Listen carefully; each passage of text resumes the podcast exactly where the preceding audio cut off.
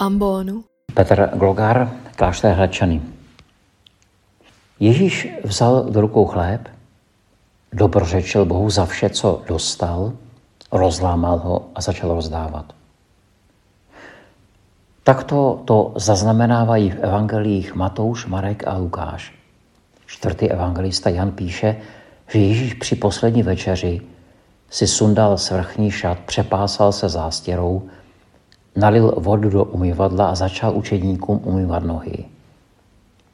A týž Jan píše v jednom ze svých listů, co jsme na vlastní oči viděli, na co jsme hleděli, čeho se naše ruce dotýkaly, o tom svědčíme. V tomto Ježíšově gestu rukou církevní tradice vidí ustanovení služebného kněžství, lámání chleba a umývání nohou. Tak si to představme. Vzít do rukou pecen chleba, začít ho lámat a rozdávat. Stejně tak nabrat čbán vody začít umývat druhému člověku nohy.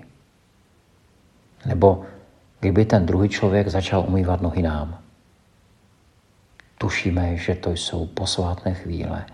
Něco jako královská gesta, jako ruce sačerdota vykonávající tuto službu. A my řekneme, ano, tak to je svátost. Tady se dotýkáme Boha a Bůh se dotýká nás. Jistě můžeme o kněžství, o kněžské službě, o tváři současného kněžství hovořit dlouze.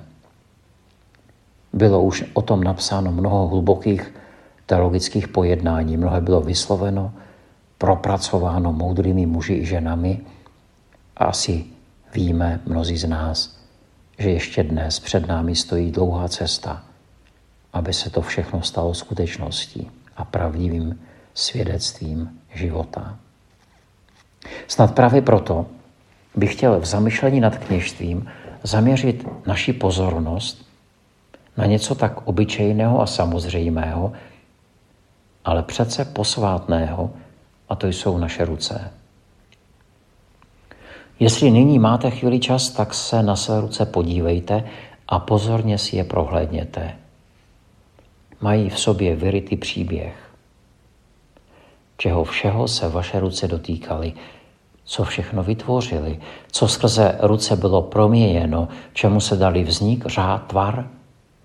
A snad bez velké nadsázky můžeme říct i život. Velmi rád se dívám na ruce lidí, se kterými se potkávám. Někdy jen tak nahodile, když jdu tramvají, nebo když pracuji s lidma, nebo když si tak jenom spolu povídáme. Pozoruji, jak berou do ruky hrníček kávy a významně přitom zvedají malíček. Nebo jak jim běhají ruce po klávesnici počítače, jak berou dítě do náruče, nebo jak berou do rukou zláto a palíčku. A jako kněz se často dívám do dlaní těm, kteří při bohoslužbě přicházejí k oltáři a já jim vkládám do dlaní proměněný chléb Kristovo tělo. Asi téměř všichni si vybavujeme úchop dětské ručičky, když jsme se jí dotkli svým ukazováčkem. Ano, někteří říkají, že to je ten úchop, který jsme potřebovali, když jsme ještě skákali z větve na větev. Nevím, ale domnívám se, že nikdo z nás při tom stisku dítěte se necítíme jako kus dřeva. Spíše bych řekl, že zažíváme dotyk Božího s lidským. Ale jak jde častá dětská ruka nejen vyroste a zmohutní, ale také zakusí mnoho škrábanců, zranění, možná i zlomenin. Ruce, které nesou stopy po zraněních, pevných stiscích, po namáhavé práci, bolesti a můžeme říct i modlitbě. Pamatuji si a řekl bych, že ta paměť je přímo hmatatelná na ruce mého táty. Pracoval v zimě v lese, kácel stromy. V létě pracoval na poli, na státním i na vlastním co mu zbylo z hospodářství a co mu soudruzi laskavě nechali. Pár kousků půdy, každý na jiném konci vesnice a k tomu kousek lesa. Jeho ruce byly plné mozolů, často popraskané, se stvrdlou kůží a řekl bych nic k pohlazení. Ale za to ten úchop, podání ruky, pevný stisk, ten za to stál. Proti tomu ruce mámy, která byla, které byly jemné, voněly po obyčejném mídle za pár korun. Kůže na jejich rukou byla vrázčitá a mírně krabatá a vystupovaly na ní žíly. A přesto všechno, co jejíma rukama prošlo, myslím tím i ti její fagani, asi jsme jí dali pořádně zabrat, tak si přesto všechno zachovala určitou noblesu a pokoru. Vybavují si také ruce kněží, kteří jako političtí vězni pracovali v Jáchymově na Uranu. Ruce, které se nestyděly za žádnou práci. Zednickou lžíci, maltu, stejně tak, jako když drželi kousek chleba při mši a pronášeli konsekrační slova nad chlebem a vínem.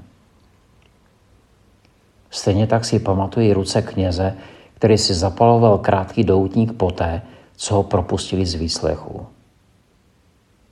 Byli to jedni z těch, kteří mi v životě říkávali, že je stejně krásné loupat v kuchyni brambory, házet zednickou lžíci, stejně jako sloužit mši.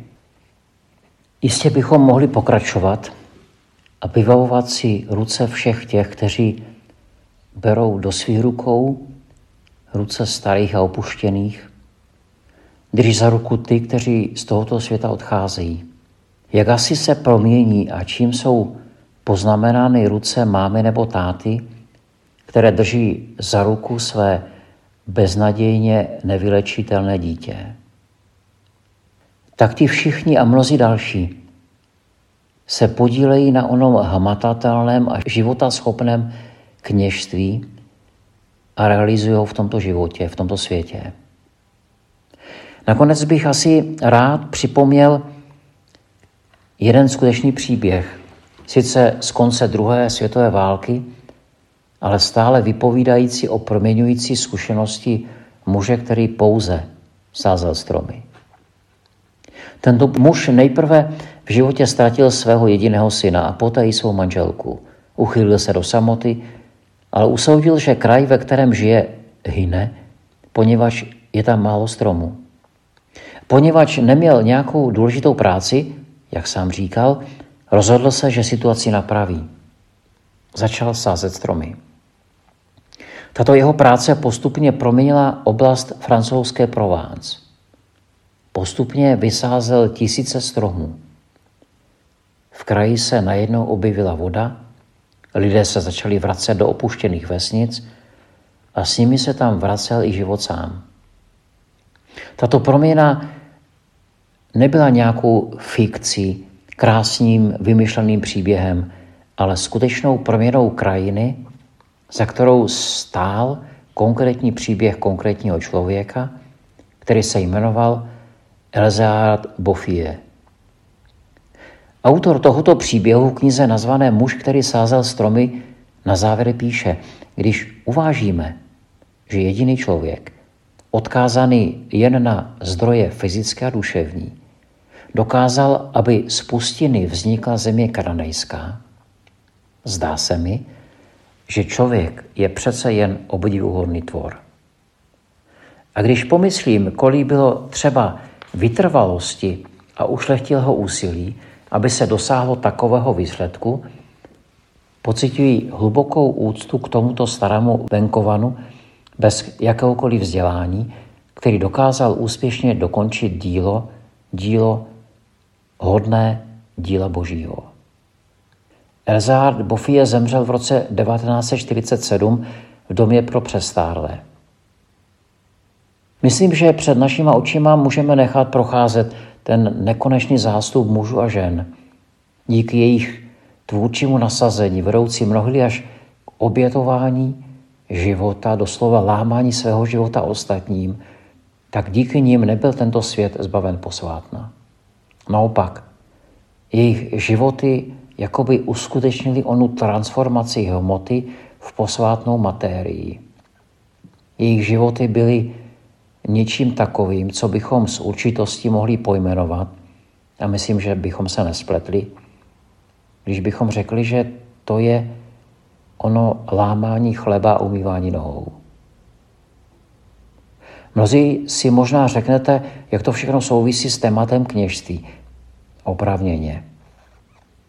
Domnívám se, ale že jsem se neminul s tématem služby, tedy ono služebného kněžství. Ano, nezamýšlel jsem se nad tím, kdy a koho ta či ona církev vysvětí na kněze. Co je k tomu potřeba, co je nutné, co má člověk splnit. To je bez pochyby jedinečná událost v životě člověka, o které není pochyb. Ale přece jen poslání kněze být sacerdos v tom nejširším významu slova podle mě znamená přinášet do všedních událostí a života spirituální hloubku. Být tím, kdo proměňuje všední ve sváteční, obyčejné v posvátné a přirozené v nadpřirozené. Je to život, který je tvořivou účastí na životě Kristově a jeho službě. Podcast u Ambonu pro vás připravuje Fortna. Každé pondělí a pátek na Fortna EU a na Spotify.